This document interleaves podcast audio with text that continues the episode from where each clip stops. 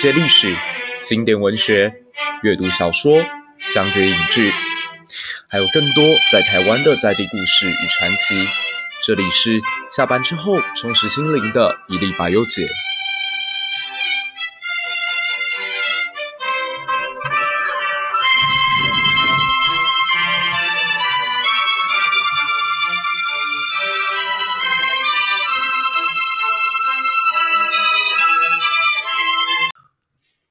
现在所收听的是《一粒百忧解》第二季第三期。我们今天要继续来聊聊百年孤寂的故事。那上一期我们提到了麦奎迪这个神奇的吉普赛人，我们说过老邦迪亚对他简直奉若神灵，一直把他视作是光明智慧的象征与代表。他的确也从欧洲大陆带来了许多科学以及前所未闻的知识，等于是照亮马康多这个黑暗大陆的唯一一座智慧的灯塔。作者马奎斯更是盛赞他犹如诺斯达姆士一般的人。诺斯达姆士应该是整个西方占卜界最有名的占星家之一。他人生曾经准确地预言到法国国王亨利二世的死亡、一六六六年的伦敦大火、一七八九年的法国革命，以及后来拿破仑称王及希特勒席卷整个欧洲。就是他不止在当代可以帮别人算命，他甚至可以算到好几百年之后世界所发展的事情。这个出生在一五零三年法国南部普罗旺斯的犹太人，他十四岁的时候就进入亚维农大学念医科，并且由于犹太家族特别重视教育，他从小就非常精通天文观察、数学、希伯来文、星象等等。好像十六世纪特别容易出现这一类的大天才吼。如果我们把镜头转到中古世纪的末端，也就是一五零零年开始。你会发现那是一个群星璀璨的时代，达文西那个时候还活着，米开朗基罗那个时候也还活着，文艺复兴的风气未过，几乎每一个人都是全方位的天才。那同时，大航海时代也在此揭开了序幕，许许多多的殖民者透过了航海而获取大量的金钱，欧洲逐渐从荒蛮的中古世纪即将走向一个新的时代。之前看人类大历史当中有一段很特别的观点，认为这些有智慧的大人物往往都是一波来一波走，然后中间就隔好几个世纪不再出现。像是轴心时代的时候，希腊那边出现了亚里斯多德啊、柏拉图啊、苏格拉底，那印度这里出现了佛陀这样子的大智慧人物，而东方的中国也正在百家争鸣的阶段，孔子、墨子、孟子、儒，以及这个。荀子、老子、庄子都不断在冲击整个世界的哲学观。然后轴心时代结束之后，就大概沉寂了将近千几千年的时间，一直到呃文艺复兴这个前后，又开始是一大波。欧洲这边有文艺复兴三杰，然后写小说的塞凡提斯、莎士比亚、薄伽丘跟但丁。那东方那边也出现了汤显祖、王阳明。甚至是兰陵 笑笑生，可是这位诺斯达姆是比较惨一点。他虽然是学医的，但在三十八岁的时候，由于一场天降的黑死病，夺走了他所有家人的生命，因此他的情绪极为糟糕。于是，在这样的状况之下，他就发言得罪了当时天主教的主教。那那是一个宗教力量还蛮强大的时代哦，所以。主教就下令把他放逐出去六年，他整整有六年的时间都在欧洲到处流浪，这却也是他奇迹人生的一个最重要的转捩点。那一年，他流浪到了意大利，然后遇到了一个非常年轻的修士，叫做培里斯·佩雷蒂。那他看到这个培里斯之后呢，立刻双膝下跪，然后对他大叫：“我尊敬的教皇啊！”然后当时所有身边的人都把他视作疯子，因为培里斯当时年纪应该不到二十岁吧。但谁也没有料想到，四十四年后，这个年轻人真的坐上了教皇的宝座。他就是历史上有名的西斯毒五世。在他任内做了最大胆的一个举动，就是为了要遏制宗教改革带来的不良影响，他开除了法国国王亨利四世以及英国女王伊丽莎白的教籍，展现了天主教最后的荣光。然后，真正让诺斯达姆是成名的是他在一五五零年的时候写了第一本预言书，那在法国变得很畅销，因为当时欧洲已经开始有所谓印刷术的普及，所以让这种略带猎奇又对人们未来世界充满各种幻想跟预言的书就会很受欢迎。一五五五年的时候，他有机会见到当时法国的王后凯撒琳·德美第奇。这位凯撒琳皇后倒是值得说一说，她的家族也是发迹于意大利，是美第奇家族。美第奇就是后来我们印象当中 medicine 药的那个开头 M E D I C I 那那几个字母。这个家族的家徽就是药丸子。那他们除了经营制药以外呢，他们也搞银行业、搞运输业，在欧洲可以说影响力非常大。他们家族当中出过好几个王后，出过好几个教宗，甚至赎罪券这个东西似乎就是这个家族所创立的。不过有趣的是，他们家制药可不是拿来救人，而是拿来杀人的。他们往往参与了很多欧洲宫廷的政变，就在别人的。食物里面下药这样子。那凯撒琳当时所嫁的对象呢，是瓦鲁瓦王朝的亨利二世。当时诺斯达姆士面见这个法国王后的时候，他第一眼就告诉他：“你将有三个孩子会坐上法国国王的宝座。”那这个预言是好还是坏呢？就全凭各位听众自己去想了。如果三个孩子是轮流登上法国王座的话，换句话说，前面将有两个妖王。那。后来预言成真，第一任法兰西斯二世只做到十五岁就死掉了。第二位查理九世也在任内，因为根据一些电影的编排哦，说他是中毒身亡。那第三位亨利三世登基之后，又因为杀掉国内重要的大臣吉斯公爵，所以导致民心非常的分散。而且亨利三世跟自己母亲，也就是这位凯撒琳之间关系非常的不干不净。法国民间一直有传闻，他们两个是有名的乱伦恋。最后，瓦鲁瓦王朝也可以说就是终结在这一对母子手上。那另外一个更神的预言，就记载在他的百诗集当中。诶，这个百诗集好像现在还放在大英博物馆的善本室里头。如果大家有兴趣的话，不妨去借来看看。诶，应该是借不到啦。他这样记载着说，有一头年轻的狮子将击败年老的狮子，在一对一的赛场上刺中了他黄金面具里的眼，两伤合一，死他痛苦的死亡。这个预言明显是针对亨利二世而来的，所以亨利二世听完之后，当然心情非常的不悦。结果后来，这个所谓年老的狮子亨利二世有一天去参加自己的女儿加布艾尔的婚礼的时候，与一位年轻的伯爵蒙哥马利在。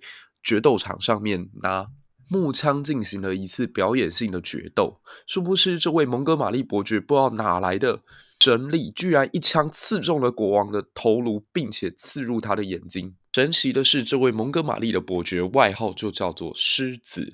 最后，国王在经历痛苦的十天挣扎之后倒毙身亡。其实，关于那个家族的故事，包括。呃，凯撒琳皇太后啊，或者是他几个儿女的之间发生的传奇，其实足以让我们讲上好几期耶。有一部电影，虽然是老电影了，但还是很推荐大家去看。如果你们有兴趣的话，可以查查看《马哥皇后》这部改编自大仲马的小说，而且请来我心目当中法国最美的女神伊莎贝艾加艾珍妮所主演的这部电影。好了，那就回到一个比较基本的问题，就是大家会相信命运这种东西的存在吗？因为《百年孤寂》这本书当中，其实也不断在重复的说，人们是逃不出自己命运的。这位麦奎迪在他自己过世之前，曾经有写过一本预言书送给老邦迪亚，预知了他的家族在未来七代的发展。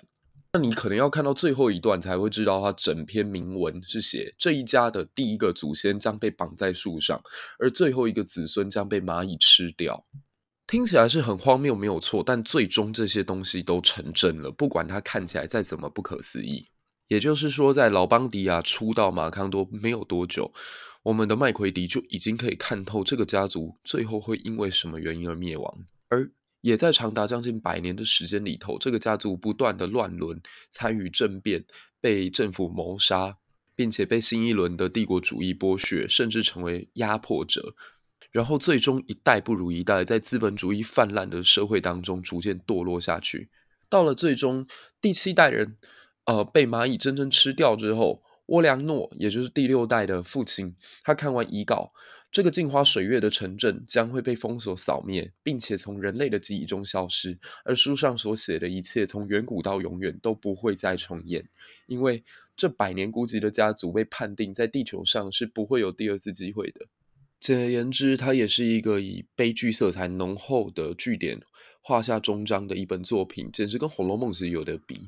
所以命运真的存在吗？我们有能力改变吗？如果没有办法改变的话，那我们活着的价值又是什么？这或许也是马奎斯在整本《百年孤寂》里头一个非常重要的主旨。他透过微观的家族发展来讲述整个哥伦比亚沉沦的过程，有许许多多的场景都是借鉴真实的历史事件。例如，这个老邦迪亚家族的第二代人邦迪亚上校，他是一个从军，并并且终身为了自己的意志坚定跟政府作战的人。他人生曾经发动了三十二次的政变，但没有一次成功。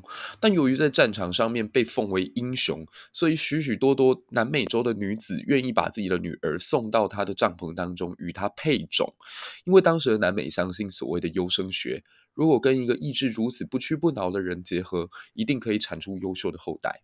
因此，邦迪亚上校一口气有了十七个私生子。而另外一个不选择如此积极过生活的人叫雅克迪奥，是家中原本的长子。由于长相非常的俊美，而且非常非常受喜爱，一开始伊加兰跟劳邦迪亚都把他视作是家族复兴的希望。可后来在十七岁的时候，他跟随一群吉普赛人到处去流浪，从此再也没有回来过。听说他在流浪的那个阶段呢，成为一个巨大的懒汉。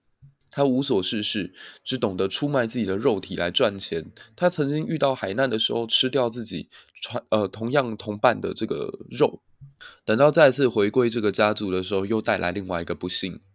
他是一个猛男一般的存在，就是身材非常的精实，一夜可以女性交欢数数次，甚至他在红灯区就以此为生。在家中，他勾引到了母亲的养女利比卡。利比卡原本已经想要嫁给一个钢琴师了，一个来自于意大利的男人。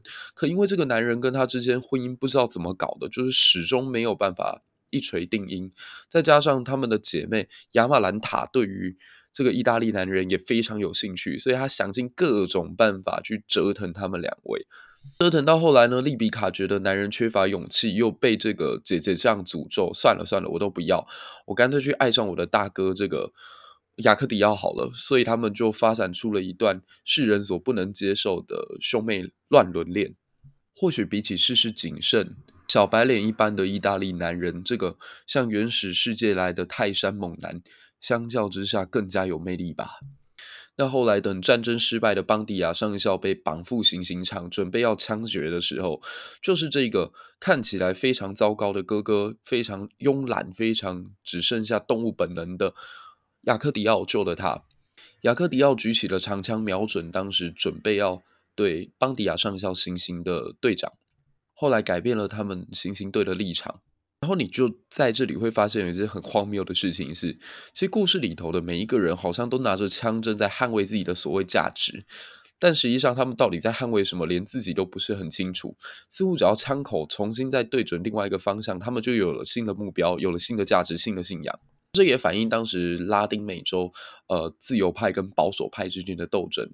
其实往往自由派跟保守派就是轮流执政，然后彼此互相杀伐，打来打去，底下打来打去，但上面可能已经在进行和谈，双方和谈可能已经结束，可是下面还继续在打仗。然后几番轮替之后，许许多多自由派的人也搞不清楚自己到底是信仰自由还是信仰保守。甚至里头想要搞乱伦的约塞，一个嗯科提亚科提亚上校的私生子哦，居然为了想要跟自己的姑姑能够在一起，所以他不惜去加入自由派，因为他觉得自由派不会像保守派一样充满了各种宗教的力量。那到此你可能又会好奇说，为什么南美洲会发生这么多乱伦的事件？嗯，这跟马奎斯在书中表达的一种恋母情结有关。弗洛伊德认为啊，人类在早期发展的过程当中，因为父亲拥有对他的姐妹还有女儿独占的性权利，所以儿子会进行反抗，试着把自己的父亲给杀掉。具体展现就在希腊神话伊底帕斯里头。所以小孩往往在小的时候是跟自己的爸爸比较疏离的。那如果在这个成长过程当中，有一位跟他血缘上面相近，但是时刻能提供他温暖的女性存在的时候，小孩会对他产生极大的依恋。这依恋如果在青春期没有得到正常的抒发，那可能就会转型为畸形的不伦。那家庭当中风气的影响是影响是非常深远的，所以上一代人这么做，下一代人可能就有样学样。在《百年孤寂》当中，你会发现邦迪亚家族始终没有摆脱这个枷锁，乱伦在这个家庭里仿佛司空见惯。此外，在小说当中也记载一个真实发生的惨案，叫香蕉园惨案。当时有三千多个哥伦比亚的劳工为了抗议自己的权利被剥削，所以上街头抗议。结果政府以机关枪将他们扫射完毕之后，全部的尸体都被处理掉，而且没有留下什么痕迹。直到今天，哥伦比亚政府都不承认曾经有做过这样的事情。各位如果听到这一段，大概也可以理解为什么《百年孤寂》始终在中国一直长期被视为禁书，直到这几年才重新开放。但这种没有目标而且没有意义的战斗，持续在这块大陆上面将近百年，而家族也深卷其中。第三代人阿克迪亚跟约塞都是因为在战争过程当中被抓到行刑，或者因为意外而被处决。更悲惨的就是。呃，邦迪亚上校的十七个私生子，因为政府长期怀疑这个家族是不是在未来还会继续叛变，所以在某一个夜晚里面，他把这十七个私生子，最大也不过才三十五岁，全部都屠杀殆尽。到了第六代之后更惨，第六代的主角叫窝良诺，那他的母亲是美美，美美长得很可爱，也天真浪漫、美丽动人。可是呢，因为他的母亲反对他跟济公结婚，觉得。当一个工人怎么可能配得上我们的家族？所以为了要惩罚他，就把他送到修道院去。但他要去修道院的时候，其实肚子里已经怀着那个小孩。那他们就此就被拆散。那私私生子后来是由修道院被送回家里来，但是每天都被自己的阿嬷虐待。那美美则死在修道院里头。到这个家族的第六代沃良诺出生之后，由于他的外婆不希望他知道自己的母亲是谁，所以。他始终也搞不清楚自己的身份。但等到后来，他的阿嬷这个过世之后，又来了一个叫亚马伦塔的女人。亚马伦塔是从国外来的，那对于这个沃良诺非常的呵护，也很照顾他。那慢慢的，这一份原本的感恩就转为一种暧昧的爱恋。最终，他其实也不知道，原来亚马伦塔就是自己的阿姨，还跟他陷入情网，然后生下一个孩子，取名叫奥良努。那奥良奴这一段很绝啊，就是等产婆来接生的时候，孩子一落地，突然间发现屁股上有一个奇怪的东西，然后那个产婆吓了一跳，这个夫妻也吓了一跳，然后才发现那是一只猪的尾巴。至此，你就会发现，易家兰当初不跟老邦迪亚交合的理由似乎是合理的了。原来近亲繁殖真的会生出有猪尾巴的小孩。然后亚马伦塔在生产的过程当中，因为失血过多死亡，再加上孩子长得很奇怪，所以让沃良诺双重打击之下，他在孩子出生之后不但没有照顾他，还跑去街上找朋友喝酒泄愤。就在这个时候，他好不容易清醒，回到。自己妻子生产的这个场合，发现自己的孩子已经不见了。